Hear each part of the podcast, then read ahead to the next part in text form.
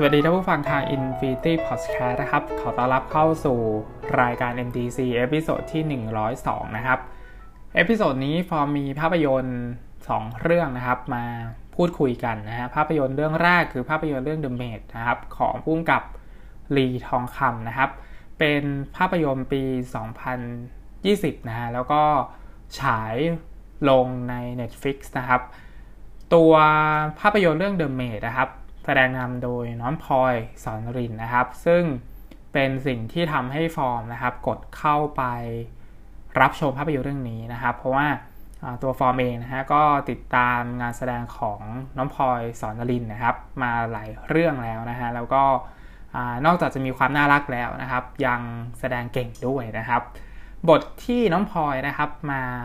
รับในภาพยนตร์เรื่องนี้นะครับ คือเป็นสาวคนใช้นะครับ ก็คือตามชื่อเรื่องเลยนะฮะสิ่งที่เราต้องชื่นชมนะฮะแล้วก็ต้องยอมรับนะครับคือการแสดงของน้องพลอยนะครับในบทคนใช้นะฮะชื่อชื่อว่าจอยนะครับค่อนข้างน่าชื่นชมมากๆนะฮะแล้วก็เป็นงานแสดงที่ดีนะครับ The Maid เล่าเรื่องราวพอจะเล่าเรื่องย่อคร่าวๆนะฮะก็คือหนังนะฮะ นำเสนอแบ่งเป็น 3 องค์นะครับ โดยองค์ที่1นะฮะหนังอธิบายให้เราเข้าใจนะครับ ที่มาที่ไปของตัวละครหลักนะฮะแล้วก็พยายามบิวพยายามสร้างบรรยากาศต่างๆนะครับ ในแบบฉบับหนังผีลึกลับทั่วไปนะฮะสไตล์งานของภาพยนตร์เรื่องนี้นะครับ เป็นหนังผีแนวลึกลับนะฮะสุดท้ายแล้วเนี่ยฮะพอดมันก็ทวิตกลายไปเป็นหนังสยองขวัญนนะฮะซึ่ง ข้าเล่าเนี่ยฮะมันก็จะสปอยนะครับองค์แรกเนี่ยฮะหนังก็จะพยายามที่จะอธิบายนะครับ ว่าตัวละครตัวนี้ชื่อว่าอะไรนะครับ เข้ามาที่นี่ได้อย่างไรอะไรประมาณนี้นะฮะมีเหตุการณ์แปลกๆนะครับ ให้เราที่เป็นคนดูนะครับ คอยปฏิปต่อเรื่องราวนะครับ ว่าแท้จริงแล้วเกิดอะไรขึ้นในคฤหาสน์หลังนี้นะฮะอันนี้คือเป็นองค์แรกนะครับตัวจอยเนี่ยฮะก็จะเข้าไปในบ้านคฤหาสน์หลังนี้นะครับ แล้วก็ นอกจากจะต้องเป็นคนใช้เจ้านายนะครับ ยังจะต้องดูแลลูกสาวนะครับของอคุณหญิงคุณท่านนะครับในบ้านหลังนี้ ซึ่งมีอาการผิดปกตินะครับก็คือ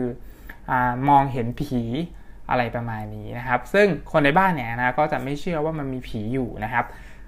แน่นอนนะครับเมื่อมันเป็นหนังผีนะฮะมันก็จะต้องมีการแก้ปมปัญหานะครับว่า ผีคือใครนะฮะแล้วมันเกิดอะไรขึ้นนะครับทำไมผีตนนี้ถึงมาหลอกหลอนในคือรหัสหลังนี้นะครับ อันนี้จะเป็นช่วงแรกนะฮะส่วนองค์ที่ 2 แล้วก็องค์ที่3นะครับ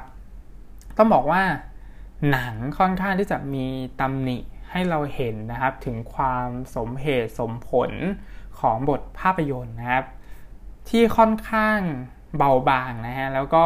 ไม่ได้ชวนให้สุดท้ายเนี่ยฮะตัวละครเลือกที่จะทำพฤติกรรมแบบนั้นนะฮะรวมถึงวิธีการเฉลยปมปัญหาทั้งหมดในเรื่องด้วยนะครับสำหรับฟอร์มพอคิดว่ามันง่ายไปนะฮะก็คือ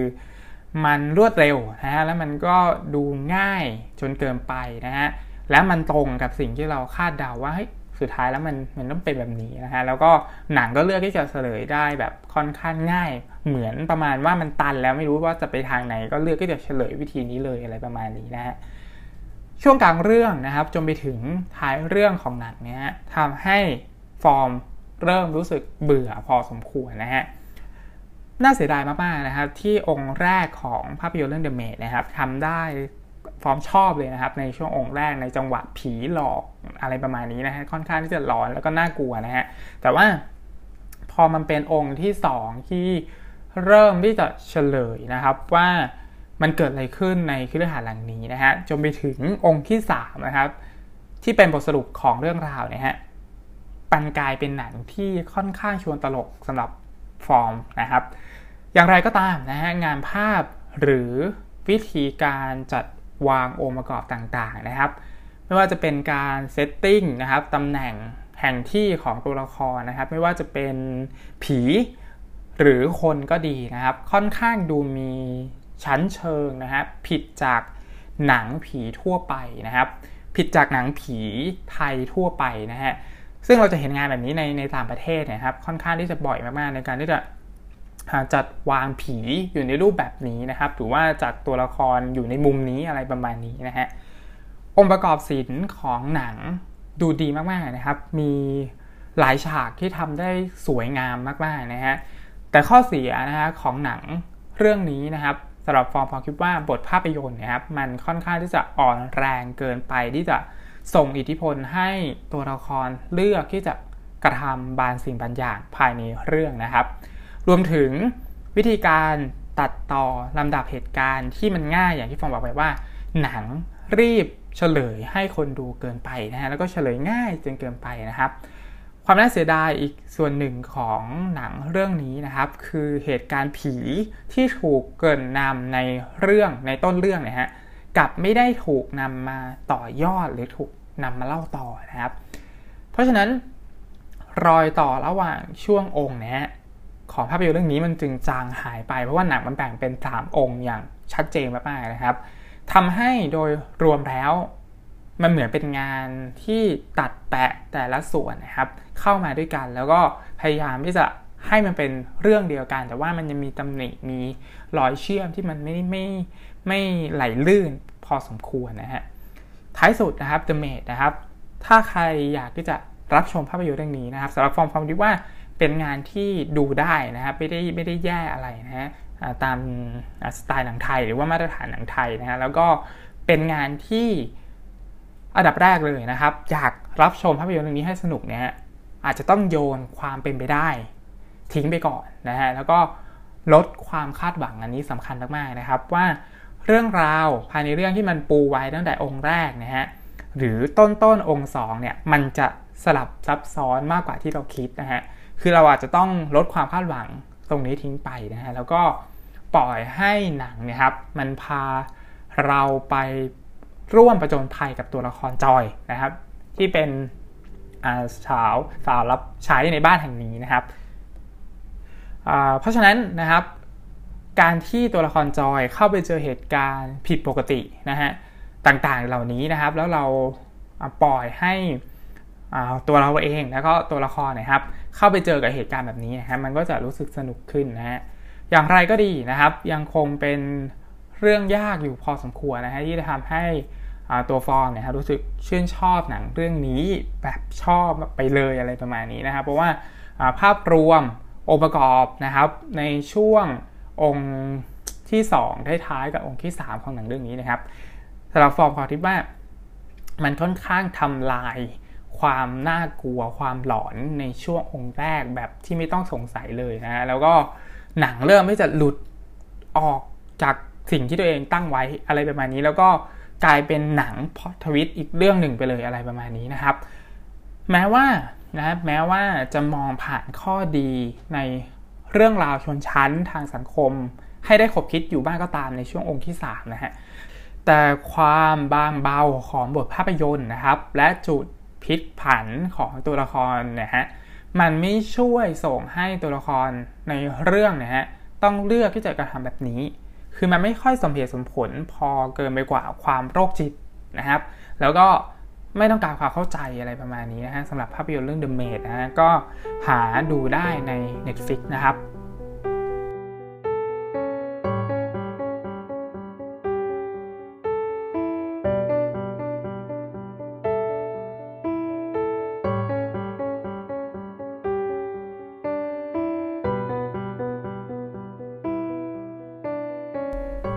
เรื่องที่2นะครับคือภาพยนตร์เรื่อง The Old Guard นะครับของผู้กำกับ Gina Prince-Bythewood นะครับเป็นภาพยนตร์ที่ฉายใน Netflix นะครับแสดงนำโดย Charlize Theron นะครับ The Old Guard นะครับเล่าเรื่องราวของกลุ่มคนที่มีชีวิตเป็นอมตะนะฮะแล้วก็ผู้นำทีมชื่อว่าแอนดี้นะครับแสดงนำโดย Charlize Theron นะครับสาเหตุของการมีชีวิตเป็นอมตะนะครับหนังไม่ได้บอก กล่าวนะครับว่าตัวละครในเรื่องนะครับเป็นอมตะได้เพราะอะไรนะฮะแต่กลุ่มคนเหล่านี้นะครับมีชีวิตร่วมกันนะฮะคือต่างคนต่างมีชีวิตนะฮะเกินพันปีมาแล้วนะครับ ก็คือมีตัวละครที่อยู่ในยุคสงครามครูเสดด้วยนะครับ แต่ว่าตัวแอนดี้นะครับเป็นตัวละครที่มีอายุยาวนานที่สุดนะครับ และแก๊งนี้นะฮะไอกลุ่มอมตะนี้นะครับเดออนการ์ดนะครับ อยู่เบื้องหลัง นะครับการช่วยเหลือมนุษยชาตินะครับมาตลอดเลยอะไรประมาณนี้นะฮะอยู่มาวันหนึ่งนะครับ พวกเขาทั้งหมดนะครับเห็นภาพนิมิตพร้อมกันนะครับ ถึงทหารหญิงผิวสีคนหนึ่งนะครับ ที่มีร่างกายเป็นอมตะเหมือนกันนะฮะแต่ว่าไปอยู่อีกที่หนึ่งนะครับทำให้ตัวแอนดี้นะฮะต้องไปตามตัวทหารหญิงคนนี้นะครับ มาร่วมแก๊งด้วยกันนะครับ เพราะว่า จะได้เป็นแก๊งที่มีชีวิตอมตะนะฮะแล้วก็รับจ้างทำงานทำนู่นทำนี่นะครับ หรือว่าอยู่ในเบื้องหลังเหตุการณ์สำคัญของโลกมนุษย์นะครับ สิ่งที่เกิดขึ้นก็คือว่ามันมีการจัดฉากนะครับให้กลุ่มอมตะกลุ่มนี้นะฮะถูกจับนะครับ แล้วก็เอาไปทดลองโดยนักวิทยาศาสตร์นะครับ เพราะว่ากลุ่มนักวิทยาศาสตร์นะครับ สนใจร่างกายของ มนุษย์ที่เป็นอมตะนะฮะเพราะว่าเขาอยากเอาไปทำงานวิจัยที่จะรักษาโรคมะเร็งอะไรประมาณนี้นะฮะทำให้มีการจัดฉากหลอกเกิดขึ้นเพื่อที่จะจับตัวนะครับที่โอนกาดไปนะฮะการทดลองก็เกิดขึ้นอะไรประมาณนี้นะครับ เพราะฉะนั้นทีมทีมนี้ก็ต้องต่อสู้นะครับกับการถูกตามล่านะฮะเพราะว่าถูกชี้เป้าได้แล้วนะครับว่าคนนี้นะเป็นมนุษย์อมตะนะอะไรประมาณนี้นะฮะ สไตล์ของ The Old Guard นะครับ จัดอยู่ในหนังแนว action blockbuster เลยนะฮะ แล้วก็เป็นหนัง action ทั่ว ๆ ไปมาก ๆ นะครับ คือถ้าฉายในโรงภาพยนตร์เนี่ยฮะ ก็เป็นหนังที่ก็น่าจะทำเงินได้ไม่ยากนะฮะ แต่ว่าหนังเรื่องนี้เปลี่ยนรูปแบบมาฉายลงใน Netflix นะครับ เพราะฉะนั้นถ้าไม่คิดอะไรมากนะครับ หนังสามารถดูได้ในยามว่างแบบสบายๆนะฮะ แม้ว่าพอด